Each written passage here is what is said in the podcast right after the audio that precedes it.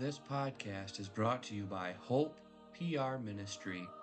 We hope that you are edified by this devotional. Today we read from Exodus 32, verses 7 through 14.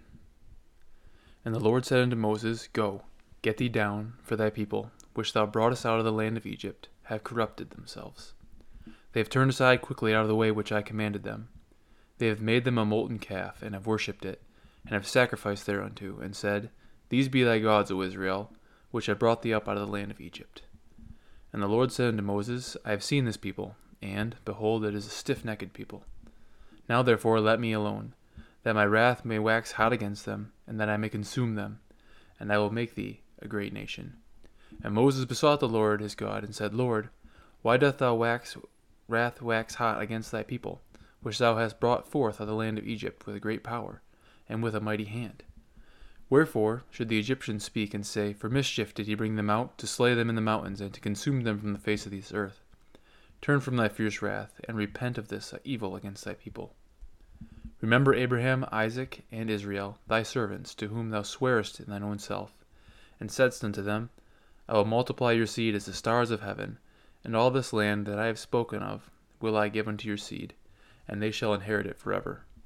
And the Lord repented of the evil which he had thought to do unto his people. God looked down from Mount Sinai and saw the horrible evils which the people of Israel were engaging. His anger was kindled because he is an holy God and abhors sin. Moses, however, as a type of Christ, interceded for the people of God. He became their mediator and assuaged the wrath of God towards his people. We too daily are in danger of being swallowed up by God's wrath. Our sins daily would cause his holy anger to consume us if it was not for our mediator, Christ, who sits at God's right hand, making continual intercession for us. Daily we must pray to God that he will forgive us our sins through the blood of Christ. Now the psalm choir will sing Psalter number 12.